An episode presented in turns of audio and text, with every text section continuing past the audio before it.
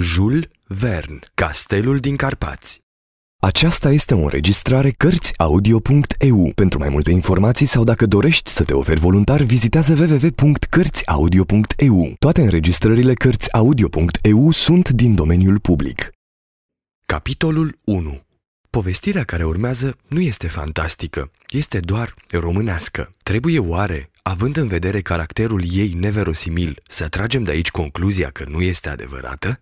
Ar fi o eroare. Suntem într-o epocă în care orice se poate întâmpla. Aproape că avem dreptul să spunem că orice s-a și întâmplat. Dacă plăsmuirea noastră nu este deloc verosimilă astăzi, poate fi mâine, grație resurselor științei care sunt șansa viitorului. Și nimeni nu se va gândi să o așeze în rândul legendelor. De altfel, la adăpostul acestui practic și pozitiv secol al XIX-lea nu se mai născocesc nicăieri legende, nici în Bretania, pe meleagurile crâncenilor corigani, nici în Scoția, ținutul braunielor și al gnomilor, nici în Norvegia, patria asilor, elfilor, silfilor și valchirilor, nici chiar în Transilvania, unde decorul Carpaților se potrivește atât de bine evocărilor psihagogice. Se cuvine totuși să reținem că regiunea transilvană este foarte legată încă de superstițiile străvechi. Provinciile acestea de la capătul Europei, domnul de Gerando le-a descris, Elisée Reclus l-a vizitat. Niciunul dintre ei nu a pomenit despre ciudata istorie pe care se bizuie romanul de față. Au avut oare cunoștință de ea? Poate, dar n-au vrut să-i dea crezare. Este regretabil, căci ar fi relatat-o unul cu rigoarea unui analist, celălalt cu acel lirism necăutat cu care sunt impregnate însemnările sale de călătorie. De vreme ce nici unul, nici celălalt nu au făcut-o, o voi face în locul lor eu. În ziua de 29 mai a anului acela, un cioban își păzea turma la marginea unui podiș plin de verdeață, la poalele retezatului, care domină o vale fertilă, acoperită de păduri cu tulpini drepte, îmbogățită de frumoase culturi. Iarna, galernele, care sunt vânturile din nord-vest, rod acest podiș înalt, descoperit neadăpostit, ca briciul unui bărbier. Se spune atunci, prin partea locului, că se bărbierește și încă până la sânge. Ciobanul acesta nu avea nimic arcadian în straile lui și nimic bucolic în atitudine. Nu era nici Daphnis, Amintas, Titir, Licidas ori Meliben. La picioarele lui înfipte în niște încălțări grosolane și caragioase de lemn, nu murmura linonul, ci jiul Valah, ale cărui ape proaspete și pastorale ar fi fost demne să curgă prin meandrele romanului Astrei. Fric, din satul Verst, așa se numea acest uh, rustic păstor, la fel de neîngrijit ca și animalele sale, bun să locuiască în acea cloacă sordidă ridicată la intrarea în sat, unde oile și porcii lui creșteau într-o revoltătoare păducherie, acesta este singurul cuvânt împrumutat din limba veche, potrivit pentru târlele păduchioase din comitat. Imanum pecum precumpănea așadar împurtarea numitului fric asupra lui Imanior Ipse, Trântit pe o movilă acoperită cu iarbă, dormea cu un ochi, veghind cu celălalt, cu pipa lui mare în gură, fluierându-și uneori câinii când vreo oaie se îndepărta de pășune sau sunând în bucium și trezind ecoul munților. Erau ceasurile patru după amiaza. Soarele începea să sfințească. Câteva piscuri, cu poalele înnecate într-o ceață ușoară, dusă de vânt, se luminau spre est. Spre sud-vest, două spărturi în lanțul muntos lăsau să pătrundă un mănunchi pieziș de raze ca un șuvoi de lumină țâșnind printr-o ușă întredeschisă. Acest sistem orografic aparținea regiunii celei mai sălbatice din Transilvania, cunoscută sub denumirea de Comitatul Cluj. Ciudat fragment al Imperiului Austriei este această Transilvanie, Erdeli în maghiară, adică țara pădurilor. Este mărginită de Ungaria la nord, de Valahia la sud, de Moldova la vest. Cu o suprafață de 60.000 de kilometri pătrați sau 6 milioane de hectare, aproape a noua parte din Franța este un soi de Elveție, dar cu jumătate mai întinsă decât domeniul elvețian, fără să fie însă mai populată cu podișurile sale în mare parte acoperite de culturi, cu pășunile sale bogate, cu văile sale capricios conturate, cu piscurile sale trufașe, Transilvania, crestată de ramificațiile de origine platonică ale Carpaților, este brăzdată de numeroase cursuri de ape care se varsă în Tisa și în acea dunăre superbă, ale cărei porți de fier închid, la câteva mile mai la sud, defileul lanțului Balcanilor la frontiera dintre Ungaria și Imperiul Otoman. Aceasta este străvechea țară a dacilor, cucerite de Traian în primul secol al erei creștine. Independența de care se bucura sub Ioan Zapolia și urmașii acestuia până la 1699 avea să ia sfârșit în timpul lui Leopold I, țara devenind o anexă a Austriei.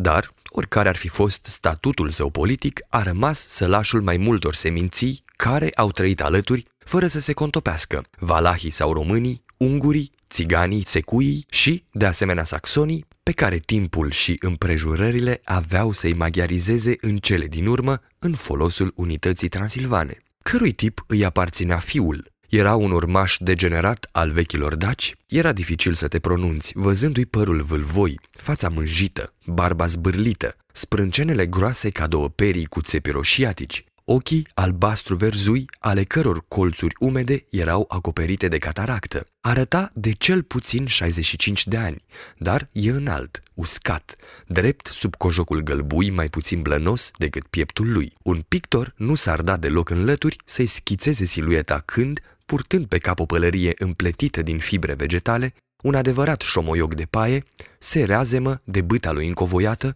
la fel de nemișcat ca o stâncă. În clipa în care fascicolul de raze pătrunse prin spărtura dinspre vest, Fric se întoarse. Apoi își puse mâna pe jumătate strânsă în dreptul ochilor, așa cum și-ar fi pus-o în dreptul gurii, ca să fie auzit până departe și privi foarte atent. În geana de lumină a zării, la o milă bună mai încolo, se profila conturul unui castel. Castelul acesta vechi se înălța pe creasta singuratică a defileului vulcan, partea superioară a unui podiș numit podișul orgal. Sub razele strălucitoare de lumină, arhitectura sa se deslușea limpede, claritatea proprie imaginilor stereoscopice. Totuși, trebuia ca păstorul să aibă ochii foarte ageri ca să poată distinge vreun amănunt în acea pată îndepărtată. Brusc, iată-l că strigă, clătinând din cap. Castel vechi!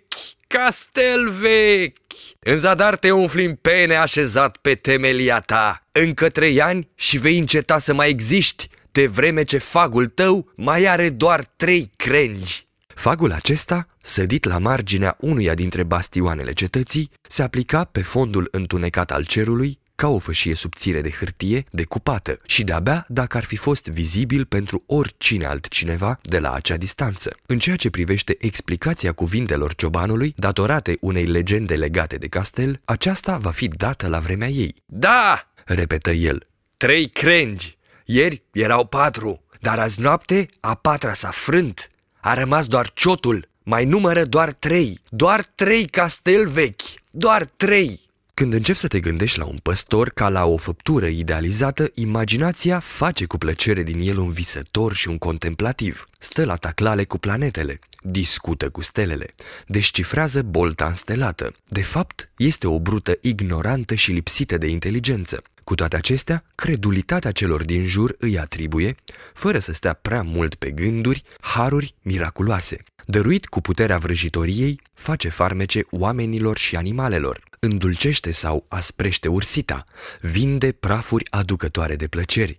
De la el se cumpără băuturile și formele magice. Nu ajunge, oare, să facă pământurile neroditoare, presărând peste ele pietre fermecate și oile sterpe, doar privindu-le cu ochiul stâng?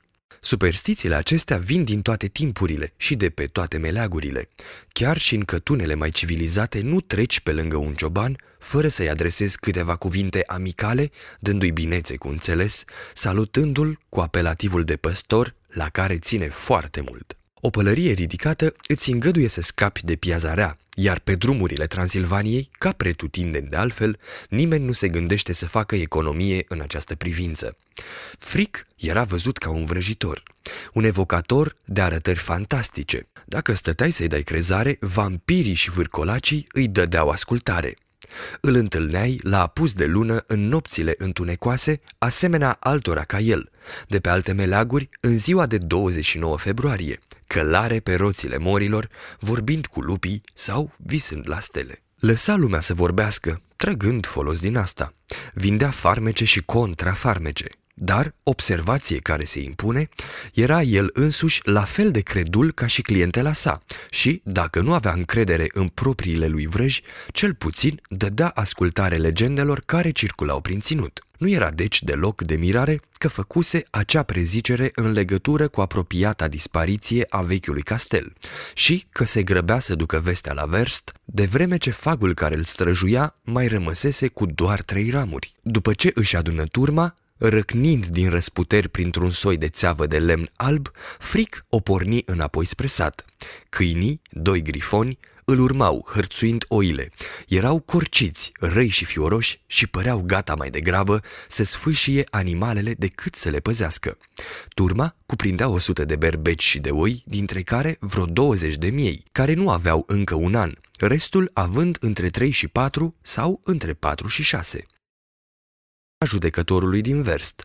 Bireul Colț, căruia îi revenea o mare parte din profit și care îl aprecia foarte mult pe ciobanul lui Fric, cunoscându-i dibăcia cu care tundea oile și priceperea de a le îngriji când se îmbolnăveau de gălbează, pietin, rabuz și alte afecțiuni de origine pecuară. Ovinele mergeau strâns, animalele cu talangă și lângă ele oile birane, făcând să le sune clopoței în mijlocul behăiturilor. La ieșirea din pășune, Fric o apucă pe o potecă largă, mărginită de lanuri întinse. Grâul înalt, cu spice minunate, unduia în bătaia vântului, iar, puțin mai încolo, se întindeau câteva plantații de cucuruz, porumbul din partea locului. Drumul ducea la liziera unei păduri de pini și brazi, la adăpostul cărora era umbră și răcoare. Mai jos, jiul își plimba apele scânteietoare sub care se zăreau prundișul de pe fund, purtând la vale buștenii de la joagărele din amonte. Câinii și oile se opriră pe malul drept al fluviului și începură să bea cu lăcomie,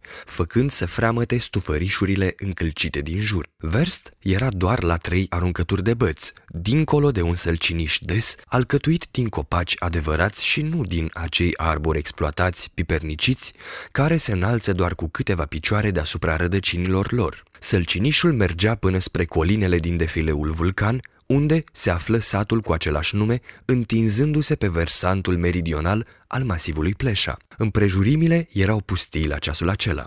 Oamenii se întorc de la câmp doar la căderea nopții și fric nu avusese pe drum cui să-i da binețe așa cum se cade. După ce turma lui își potoli seta, se pregăti să se îndrepte spre vale, când, la cotul jiului, la cam 50 de pași în aval, apăru un om. Ei, prietene!" strigă el către cioban. Era unul dintre acei obișnuiți în zilele de târg, în orice localitate din comitat. Te împiedici de ei prin orașe, prin cătune, până și prin cele mai mărunte așezări. Nu e nicio greutate să te înțelegi cu ei. Vorbesc în toate limbile pământului. Cel de acum era italian, saxon ori valah. Nimeni n-ar fi putut spune, dar era evreu. Evreu polonez, înalt, slab, nascoroiat, barbă în forma scuțită, frunte bombată, ochi foarte vii.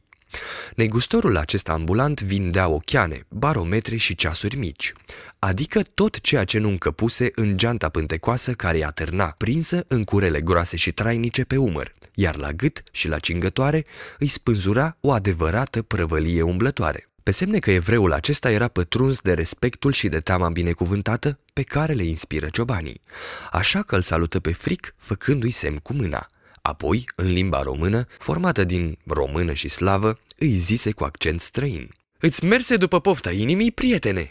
Da, așa cum e vremea, răspunse fric. Atunci, azi îți merge bine căci e bine, iar mâine îmi va merge rău căci va ploua. Va ploua? Strigă negustorul ambulant. Plouă așadar fără să fie pic de nor pe aici? Norii se vor aduna la noapte. Uite de acolo, de acolo, dinspre partea rea a munților. După ce vezi asta? După lâna oilor mele, aspră și uscată, ca o piele tăbăcită. Atunci va fi vai și amar de cei care bat drumurile. Și cu atât mai bine pentru cei ce vor rămâne în prispa casei lor. Pentru asta trebuie să ai casă, ciobane. Ai copii? Îl iscodi fric. Nu. Nevastă? Nici atât. Fric îl întreba toate astea pentru că prin partea locului așa e obiceiul, să te intereseze astfel de lucruri când întâmplarea îți scoate în cale un străin. După care urmă. De unde vine gustorule? De la Sibiu. Sibiul este unul din principalele târgușoare din Transilvania. Plecând de aici, ajungi pe Valea Jiului Unguresc, care coboară până în Târgul Petroșani. Și încotro, la Cluj. Ca să ajungi la Cluj, e de ajuns să urci înspre Valea Mureșului, apoi, prin Alba Iulia, trecând de primele piscuri ale munților Bihor, descinzi în capitala comitatului. Un drum de 20 de mile cel mult. Într-adevăr, negustorii aceștia de termometre, barometre și tot soiul de hârburi îți evocă întotdeauna niște ființe cu totul aparte de o factură oarecum hofmanescă, lucru care ține de meseria lor. Ei vând vremea sub toate formele ei. Cea care se scurge, așa cum este, așa cum va fi, așa cum alți confrați de-ai lor vând panere, lâneturi sau stâmburi.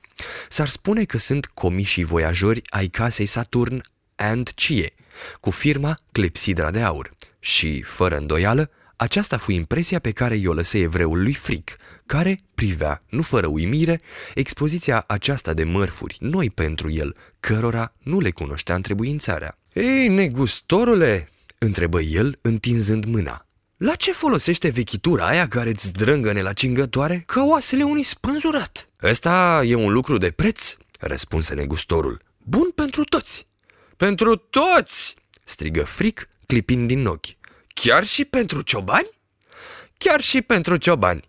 Și mașinăria de colo? Mașinăria aceasta, răspunse evreul, făcând să zvâcnească un termometru în mâinile lui, îți dă de știre dacă e cald sau dacă e frig. Hei, prietene, asta știu și eu, când asud în cojocul meu sau când dârdâi în dulama mea. Evident, lucrul acesta trebuia să fie suficient pentru un cioban care nu-și făcea nici grijă în ceea ce privește rațiunile științei. Și dita mai hârbul ăla de colo cu ac? Urmă el, arătând spre un barometru aneroid.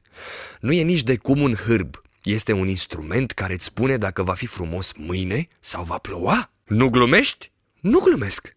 Bun, replică Fric. N-aș vrea unul, chiar dacă costă doar un creițar. Numai când văd norii târându-se deasupra muntelui sau mișcându-se iute deasupra piscurilor celor mai înalte, nu știu eu oare cum o să fie vremea? Cu o zi și o noapte mai înainte? Uite, vezi pâcla asta care pare să țâșnească din pământ? Ei bine, îți spun eu, mâine va fi apă. De fapt, ciobanul fric, mare observator și cunoscător al timpului probabil, putea să se lipsească fără nicio grijă de barometru. Să te întreb dacă nu vrei un ceas? Îl întrebă negustorul. Un ceas? Am unul care merge singur și bate deasupra capului meu. E soarele de colo, de sus. Vezi, prietene, când zăbovește deasupra vârfului răducu, e miezul zilei. Iar când privești prin spărtura Egelt, e șase după amiaza. Oile mele o știu la fel de bine ca mine, iar câinii ca și oile. Păstrează-ți așadar hârburile. Haide, răspunse negustorul. Dacă n-aș avea alți mușterii decât ciobani, tare greu mi-ar fi să fac avere. Prin urmare, n-ai nevoie de nimic? Chiar de nimic! De altfel, toată marfa aceasta, chilipir, era de proastă calitate. Barometrele nu prea nimereau vremea ploioasă sau frumoasă. Acele ceasornicelor arătau ore prea lungi sau minute prea scurte. În sfârșit, erau niște tinichele. Ciobanul bănuia pe semne asta și de aceea nu-i dădea inima deloc ghes să facă pe mușteriul. Totuși, chiar în clipa în care se pregătea să-și apuce bâta să o pornească din nou la drum, iată-l că trase de un soi de tub atârnat la breteaua negustorului zicând La ce e bună țeava asta?" Țeava asta nu e o țeavă. Să fie o lătrătoare?" Păstorul înțelegea prin asta un fel de pistol vechi cu țeava răsfrântă. Nu, zise negustorul, este o lunetă. Era una dintre acele lunete obișnuite care mărea de 5-6 ori obiectele sau le apropia tot atât, ceea ce are același efect. Fric desprinsese instrumentul, îl privea, îl manevra, îl sucea, îl cerceta de la un capăt la altul, făcea cilindrii să alunece unul peste celălalt, după care, clătinând din cap, șopti. O lunetă? Da, păstorule, și încă una pe cinste, care îți lungește binișor vederea. Oh, am ochi buni, prietene, n-am de ce să mă plâng. Când e senin, văd până și ultimele stânci din vârful retezatul și ultimii copaci din capătul trecătorii vulcan. Fără să clipești? Fără. Roa e pricina, fiindcă dorm sub cerul liber. Asta îți limpezește lumina ochilor. Cum așa, roa? Se miră negustorul. Mai degrabă te orbește, nu pe ciobani. Fie, dar dacă vezi bine, eu văd și mai bine când privesc prin lunetă. Așa să fie? Până la ochi. Eu? Nu o să mă coste nimic? Întrebă temător fric, foarte suspicios din fire. Nimic, dacă nu te hotărăști să-mi cumperi mașinăria. Fără nicio grijă din partea asta, Fric apucă luneta după ce negustorul îi potrivi tuburile. Apoi, închizând ochiul stâng, își lipi ochiul drept de ocular. Mai întâi, privi în direcția defileului vulcan, urcând pe pleșa. După care, lăsă în jos instrumentul, îndreptându-l spre satul Verești. Ei, ei, măi să fie!" se minună el. Așa e! Bate mai departe decât ochii mei. Uite ulița mare, recunosc oamenii. Ia te uită! Nicudeac, pădurarul, care se întoarce din inspecție cu ranița în spinare și pușca pe omăr. Ce spuneam eu? Ținu să-i aduc aminte negustorul. Da, da, da, e chiar Nicu! Urmă ciobanul. Și cine este fata care iese din casa jupânului Colț, cu fusta roșie și cămașa neagră? De parcă i-ar veni în întâmpinare. Uită-te bine, păstorule! Ai să recunoști fata, așa cum l-ai recunoscut și pe flăcău. E, da, e Miorița, frumoasa Miorița. Ah, îndrăgostiții, îndrăgostiții. De data asta n-au decât să se prindă, căci am prins și eu în vârful țevii mele și nu-mi scapă niciuna dintre alintările lor. Ce zici de unealta mea? Apoi, că te face să vezi departe. De vreme ce Fric nu avusese până atunci prilejul să privească printr-o lunetă, se cuvinea ca satul Vurst să fie așezat printre localitățile cele mai înapoiate din comitatul Cluj. Și așa și era, după cum vom vedea, nu peste multă vreme. Haide, păstorule!" reluă negustorul de bâlci. Mai uită-te și dincolo de verești. Satul e prea aproape de noi. Uită-te mai departe, mult mai departe dacă îți spun. Și nu o să mă coste mai mult? Nici pomeneală. Dacă-i pe așa, o să trec dincolo de jiul unguresc. Da, iată clopotnița din Livezeni. O recunosc după cruce, e ciungă. Și hăt mai încolo zăresc în vale, printre brazi, clopotnița din Petroșani, cu pintenatul ei de tablă, cu ciocul căscat, de parcă și-ar chema găinușele. Iar acolo, turla aceea care se jetează printre copaci, pe semne că e turla din Petroșani. Dar cred, negustorule, așteaptă puțin, de vreme ce e același preț, același păstorule. Fric se răsuci spre platoul Orgol, apoi urmări cu vârful lunetei perdeaua de păduri întunecate de pe pantele masivului Pleșa, iar câmpul obiectivului încadră silueta îndepărtată a cetății. Da!" strigă el. A patra creangă e la pământ! Am văzut bine! Și nimeni nu se va duce să o culeagă și să-i aprindă un rug strașnic Sfântului Ion. Nu, nimeni, nici măcar eu, ar fi să-ți primejduiești deopotrivă și trupul și sufletul. Dar nu-ți face griji, se va găsi cineva să o pună pe foc, ca să întețească vâlvătaia în iad, necuratul. Necuratul, așa îi se spune diavolului când e pomenit pe acele coclauri. Poate că evreul ar fi cerut să explice vorbele acestea de neînțeles pentru cineva care nu era din satul Verești sau din împrejurim, dar Fric strigă cu o voce în care groaza se împletea cu surprinderea. ce fuiorul acela de ceață care se dea până din donjon? Dar ceață să fie? Nu! S-ar zice că e fum. Nu e cu putință. De ani și ani, hornurile cetății nu mai fumegă. Dacă vezi fum acolo, ciobane, înseamnă că e fum. Nu, negustorule, nu! S-a aburit sticla mașinăriei tale. Șterge-o! Și când o voi șterge? Fric răsuci luneta și după ce îi șterse lentilele cu mâneca, o puse din nou la ochi. Era într-adevăr o șuviță de fum care se ițise din vârful donjonului, urcă drept în văzduhul netulburat de nicio pală de vânt, iar panașul ei se contopi cu norii din înalturi. Fric neclintit, amuțise. Își concentrase toată atenția asupra cetății, a cărei umbră începea să se lățească peste podișul orgal. Brusc, coborâ luneta de la ochi și ducându-și mâna la desaga care îi spânzura sub cojoc, întrebă. Cât cer pe țeava ta? Un florin și jumătate, se grăbi să răspundă negustorul. Și i-ar fi cedat luneta chiar și la prețul de un florin, dacă fric și-ar fi manifestat intenția de a se tocmi. Dar ciobanul nu reacționă în niciun fel. Aflat în mod evident sub imperiul unei stupefacții pe cât de subite, pe atât de inexplicabile, își afundă mâna în adâncurile de săgii și scoase la lumină gologanii solicitați. Pentru tine cumperi luneta asta?" își arătă negustorul curiozitatea. Nu, Pentru stăpânul meu, judecătorul colț.